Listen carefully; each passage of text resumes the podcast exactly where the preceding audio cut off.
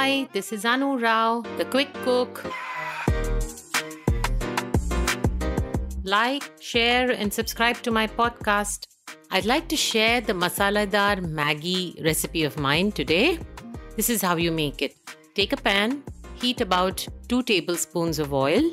Now add in about 4 chopped garlic, 1 small piece of ginger chopped, half an onion again chopped, 1 tablespoon of coriander leaves or mint leaves chopped and fry them.